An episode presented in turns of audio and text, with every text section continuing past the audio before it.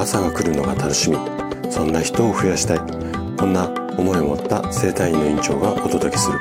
大人の健康教室。おはようございます。高田です。皆さんどんな朝をお迎えですか？今朝もね元気で心地よい。そんな朝だったら嬉しいです。さて今日はね、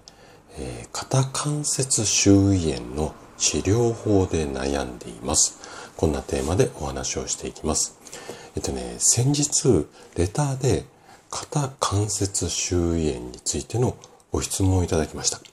今日はね、その質問に声で回答をしていこうかなというふうに思います。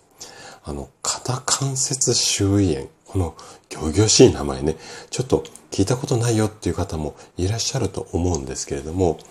あなたがよく聞く名前だと、四十肩とか五十肩こういった呼び方になります。で、今日はこの四十肩もしくは五十肩の原因だったり改善方法などを詳しくお話をしていきます。で、ちょっとね、いつもより長めのお話にはなると思います。ただ、四十肩、五十肩って結構あなた自身じゃなくても周囲で悩んでる方っていうのも非常に多い病気でもあって、結構長引く方も多いので、ぜひね、ちょっとこう最後まで聞いて、もしあなた自身じゃなくても周囲で苦しんでる方がいらっしゃったら、まあ、あの、教えてあげてくれるといいかな、なんていうふうに思います。はい。じゃあね、早速ここから本題に入っていきましょう。まず、あの、いただいたレターの方からね、紹介をしていきます。えー、高田先生、ありがとうございます。配信楽しみです。質問ですが、肩関節周囲炎で整形外科の理学療法士さんのリハビリに通っています。1年ほど前にストレッチ中に右腕がつったのが原因でした。7月にサイレントマニピレーションをして密にリハビリに通いほぐれてきましたが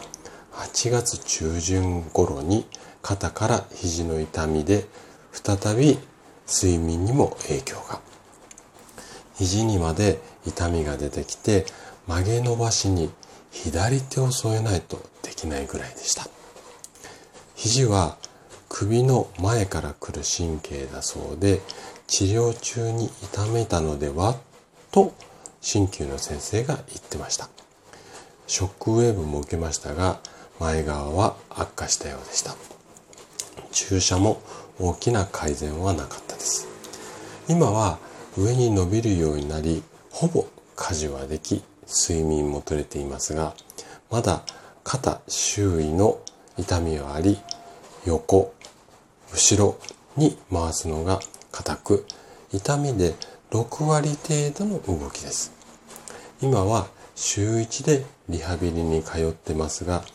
地道に通った方がいいのか。また肘までの痛みが出そうなので改めてクリニックを受診した方がいいのか迷っています。日頃ウォーキング YouTube でのヨガなど適度に運動するタイプです。長文すみません。参考になるご意見をいただけたらありがたいです。よろしくお願いします。まあねこのようなお悩みのご相談ですでまずはレターをいただいてありがとうございますかなりね、ちょっと長引いて、うん、苦しんで、まあいろいろやってるけども、なかなかこうスッキリと改善しない。あのね、肩関節周囲炎では本当にね、こうよくある、まあ、パターンというかお悩みなんですよね。で、このあたり、こう痛みが繰り返したりするのもよくある現象なんですが、なんでそうなってしまうのかっていうのを、これからね、ちょっと丁寧にお答えをしていきますが、くわあのいつものようにね詳しい検査とか問診を行った上でのお話ではないのでいただいた情報の中だけで私の経験と勘に基づいて判断をしてまああの対策とか考え方をお伝えするのでもしかしたらねビタリ合わないケースもあるかもしれません。なので今日のお話を参考にしていただいて100%正解ではなくてあくまで参考というかヒントにしていただいて答えはあなたの体自身体の中にありますので、体の反応を見ながらね、合う方法っていうのを判断していただけると嬉しいです。じゃあね、早速、えっ、ー、と、私なりの話っていうか見解をしていきたいと思うんですが、まずね、最初に、えー、私なりの今いただいた情報の中での結論をお伝えすると、お聞きした今の状態であれば、新たにクリニックなどを再受診する必要っていうのはないと私は考えます。で、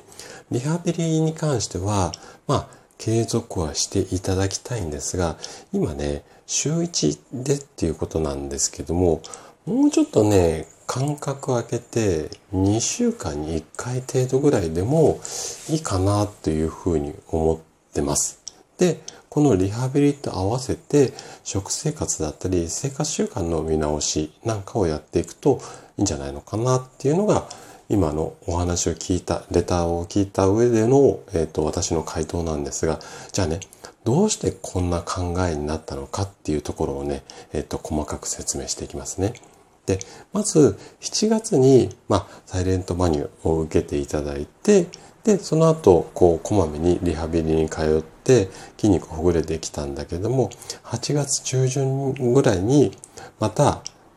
あの、肩から肘に痛みが出ちゃって、で、痛みで寝れない状態が続いちゃいましたよということなんですけども、この状態っていうのは、後で詳しくちょっとあのお話ししますけれども、治療の過程で順調にいってたのが、ちょっとある現象によって痛みがぶり返してしまった状態なんですよね。はい。これがまず一つ目。で、二つ目は、今は上にこう手が伸びるようになって、まあ、家事もほぼ問題ないと。で、睡眠も痛みで起きるってこともなくなったし、あの、まあまあ、日常生活では問題ない状態なんだけども、まだね、ちょっと肩の周りにこう違和感があって、ちょっと一定の動作、横とか後ろが、こう、しんどいという状態ですよね。で、これはね、もう回復に向かっている状態なので、先ほどのね、7月から8月にかけて再発が、あの、痛みが繰り返しちゃった。これもちゃんとした理由があるので、ここをちゃんと理由を理解して、そこに気をつけて生活していれば、まあ、問題ないかなっていうのが私なりの考えになります。ただ、この説明だけだとちょっとわかりづらいと思うので、そもそも肩関節周炎ってどんなことが原因で、あとはどんな経過を経て、えっ、ー、と、改善していくのか。このあたりをね、ちょっとこの後詳しく説明をしていくので、今の回答の部分と合わせて、こう、この辺を理解してもらうと、だいぶ腑に落ちると思うんですよね。うん。じゃあね、ちょっと詳しく説明していきます。で、そもそも肩関節周囲炎とはどんなものかっていうと、まず、医学的には明らかな原因がない肩関節の痛みと運動制限がある状態を肩関節周囲炎と言いますっていう形になるんですよね。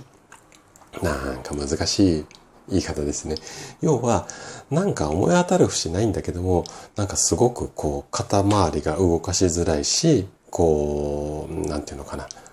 運動するのにも支障が出てくる。こんな状態が肩関節周囲炎ですよってことです。で、この肩関節周炎っていう呼び方っ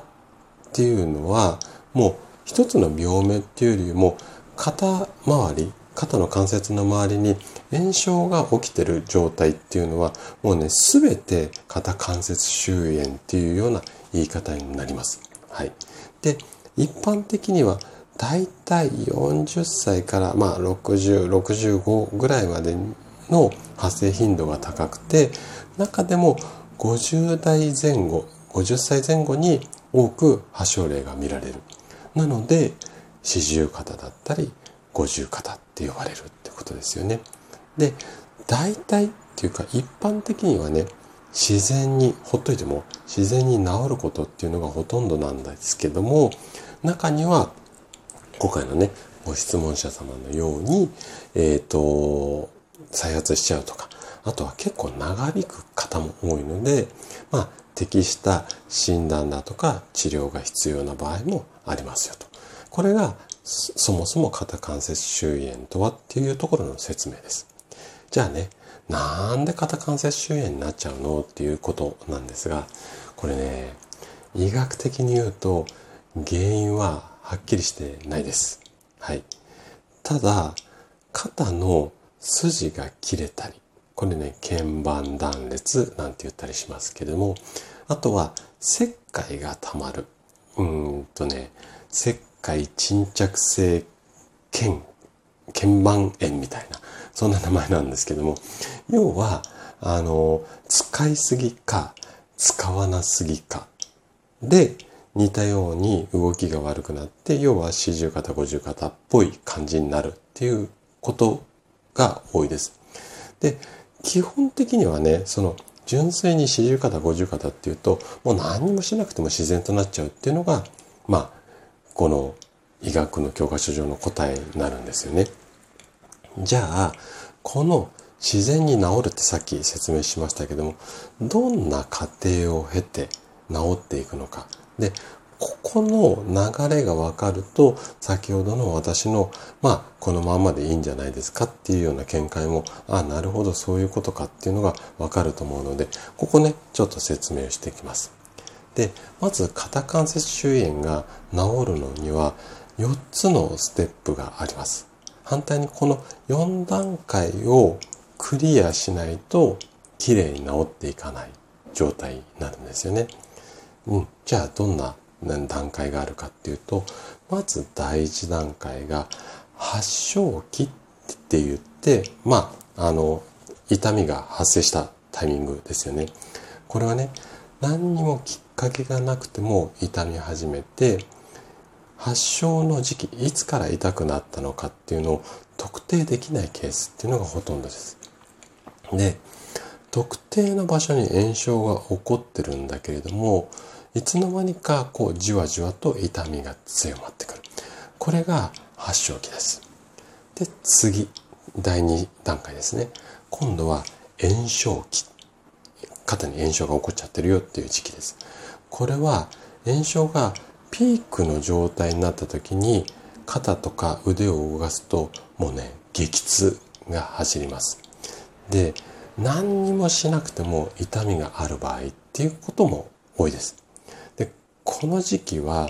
もうね肩がすごくもう痛すぎちゃってどの部分が痛いかって聞かれてももうこの辺っていうような、まあ、そんな表現になるぐらいちょっとどこが痛いのかわからなくなる場合もあってあと夜寝る時例えば寝返りを打つ時にこう肩がこう痛みがあるところが肩が下になるとズキンって痛みがあるのでもうそれでね目が覚めてこう寝不足になってしまうっていう方が多いです。なので、寝不足になってしまうと翌日とかにも響くことも多いので、もうね、本当に痛みがひどい時には、このタイミングに関しては、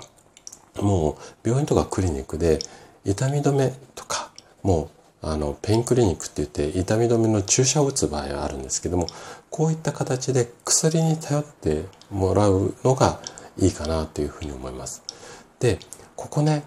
我慢強い方もいらっしゃって、なんとか我慢して、こう、やりくりする方もいらっしゃるんですが、ここで痛みを慢性化してしまうと、回復にも時間がかかってしまうので、できたらもう薬、ここに関しては薬使って、えっ、ー、と、痛みを早くこう楽にしてあげて、ゆっくり休むとかっていう方を優先することをお勧めします。うん。で、炎症期が終わると、今度は回復期っていうところに入ってきます。ここは痛みがだんだん落ち着いてきて、痛みの範囲だとか、あのー、前の方が痛いとか、横が痛い、後ろが痛いっていう、ここが痛いっていうのが特定できるようになります。で、この段階でちょっと楽になったからって油断して、こう、いつも通りの生活に戻ったりとか、ガンガン運動始めちゃったりすると、またさっきの激しい痛みの炎症期に逆戻りすることもあるんですね。で、この第2段階の炎症期と第3段階の回復期。これを行ったり来たりする。回復期にせっかく来たのに、また戻って、で、またしばらくこう落ち着いて回復期になったけども、そこで動かしてまた炎症期に戻る。これ繰り返すケースっていうのは非常に多いので、ここは注意が必要ですね。うん。で、最後、回復期が過ぎて、えっ、ー、と、最後、第4段階目は、炎症完全鎮痛期なんて言われたりしますけども、ここはもう痛みが完全に消える状態ですね。ただ、肩の関節の周りだとか、あと筋肉ってこの滑膜って肩の周りはね、滑膜ってで筋肉の周りっていうか関節の周りに何て言うのかなこう膜があってあるんですよ。動きをスムーズにするため。ここをうんまあ炎症がまだ収まってなくてねこの滑膜のあたりがうんと炎症収まってないのでちょっと硬くなっているので、肩の動きが、まあ、ちょっとね、動きにくいなっていう状態が残ってる。完全に治っていくんだけども、まだちょっと動かしづらいよっていうのが、この最後の完全鎮痛期なんですよね。で、これの4段階をこう、踏まえて完全に治っていくんですが、それぞれの期、発症期、炎症期、回復期、炎症完全鎮痛期。それぞれ大体ね、3ヶ月から半年。発症期が3ヶ月、炎症期が3ヶ月みたいな感じ。で、みんな3ヶ月でクリアすると、大体、えっ、ー、と、4段階のそれぞれ3ヶ月なので、3種の12、1年ぐらい。で、長い方は6ヶ月ぐらいなので、倍なので、大体2年ぐらい。だから1年から2年かけて回復していくっていうこんな感じが一応四十肩五十肩の治り方なんですよ。でね今回ご質問者さんが7月から8月に痛みが再発してしまったのはさっきお話ししたまさに回復期のところでちょっと動かしちゃってでまた炎症期に逆戻りしちゃった状態なのかなっていうふうに思います。で2と3が行ったり来たりしたので、また痛みが再発した状態になってしまったのかなって考えてるんですね。で、6割ほど痛みが回復しているのが今の状態なので、おそらく体のご質問者さんの体の状態っていうのは回復期の後半からもうえっ、ー、と、炎症の完全鎮痛器の方に差し当たってるぐらいなんじゃないのかなと思うので、このままリハビリを続けて、新たに受診とかっていうのは考えなくてもいいのかなって。うん。要は、先ほど話した通り、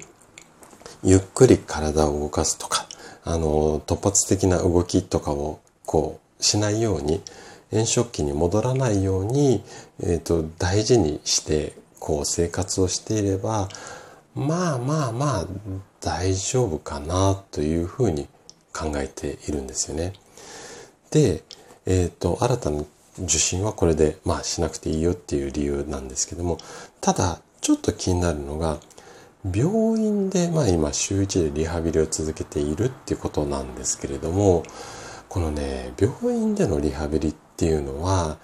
一般的にはこんな感じだと思うんですよ。例えば、男性でも女性でも、会社員の方でも主婦の方でも、それぞれ体の状態とか生活環境違うんだけども、みんな同じ回数だったり頻度でちょっと肩を上げてみましょうとか、ちょっとこう、これを3回5回やりましょうよっていうようなトレーニング、まあリハビリですよね。これを行うっていうのはこれがもう保険の中で決められたルールになるので、あのこんな状態でリハビリを行っているんじゃないのかなと想像するんですが、もしね、ご質問者さんが回復期の後半であれば、この、うーん、頻度っていうのは、個人的にはね、週1だとちょっとやりすぎで、動かしすぎてまた炎症期の方に戻る可能性があるんじゃないのかなっていうのがちょっと気になるところです。はい。で、もう少し踏み込んだことを言うと自分の肩の状態に合わせて多分病院ではもうこれを何回何セットっていうのパターンが決まっていると思うので、で、それをこう理学療法士さんが見ていただいてっていうような流れになると思うので、なんかこう確率的っていうのかな。こう、もう流れ作業のような感じでやってる可能性が、実際見てないので何とも言えないんですけども、可能性があるので、もうね、そのリハビリっていうところにあんまりこだわらないで、私は個人的にはね、自宅でのセルフケアでも十分かなというふうに考えてるんですね。で、そのセルフケアについてなんですが、えっ、と、どんなことやればいいのっていうのは、基本的にはね、コットマン体操っていうのをお勧めします。えっ、と、カタカナでコッドマンで、あとは体操。で、これね、あの動画、えっ、と、私が撮ろうかなと思ったんですけれども、ちょっとごめんなさい。時間がね、なくって撮れなかったので、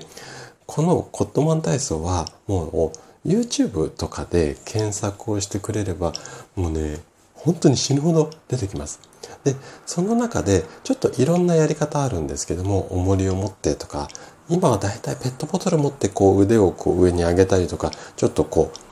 うねじったりこれで肩の関節動かしましょう、いろんな説明をしながら動画で出ていますので、多分ペットボトルでその重さの調整をしながらやってもらうのが一番いいと思うので、これで肩が調子いい時には少しセット数多くしたりとか、あとは少し今日痛いなとか、今なんか寒い時期なんかは多分寒い朝なんか痛いと思うので、そういう時にはちょっと少なめにしたりとか、ここね、回数自分の体と相談しながら微調整して毎日コツコツゆっくり動かして、で、あとは生活の中で突発的な動作、重たいものを急に持ったりとか、激しい運動なんかもしなければ、まあね、あの、コットマン体操だけでも、病院のリハビリなくても、コツコツやってれば少しずつ改善していくんじゃないのかなって、個人的には思います。はい。で、あとはこの体操だけではなくて、お食事と生活習慣の見直し、ここもね、あの、合わせてやっていただきたいんですね。で、食事に関しては、タンパク質とビタミン B を多めに摂るようにしてください。で、タンパク質はね、そもそも筋肉を作る元なので、今、筋肉を新しいいい筋肉に入れ替えたいので、積極的にタンパク質を取っていただくのと、あと、ビタミン B1 だとか B6 っていうのは神経の伝達を良くするような働きがあるので痛みとかしびれを改善するような効果がありますのでこのあたりビタミン B が入ってるような食べ物ですね。で、どんなものを食べればいいのっていうのはちょっと私の あの配信を遡っていただけるといいかなというふうに思います。で、これお食事のところと、あとは睡眠なんですが、睡眠の質を高めるようにしてください。これはね、寝ている間に筋肉の中の老廃物っていうのがうまく排出されないと体の中に溜まったままになってしまうとそれだけで、えっと、痛みが出やすくなってしまうのでできるだけ質のいい睡眠をとるようにしてみてください。でタンパク質が今あなたの体に足りてるか足りてないかビタミン B が足りてるか足りてないかの確認方法についてはメンバーシップの中では学ぶこともできますし、あとはメンバーシップご参加いただいている方はね、あの、うちが提携しているお医者さんが、えっと、あなたの健康診断の結果を見て、あの、こんな状態ですよってレポートで出してくれる。これ無料で受けられるっていう特典もついてますので、ぜひね、この辺もあの活用していただければいいかなというふうに思います。はい。ということで、ここまでが私なりの、うん、まあ、今回いただいたレターに対しての見解になります。ぜひ参考にしてもらえたら嬉しいです。はい。ということで、ちょっと長めになってしまったんですが、今日も最後まで聞いていただきありがとうございました。番組の感想などね、お気軽にコメントいただけると嬉しいです。それでは明日の朝7時にまたお会いしましょう。今日も素敵な一日をお過ごしください。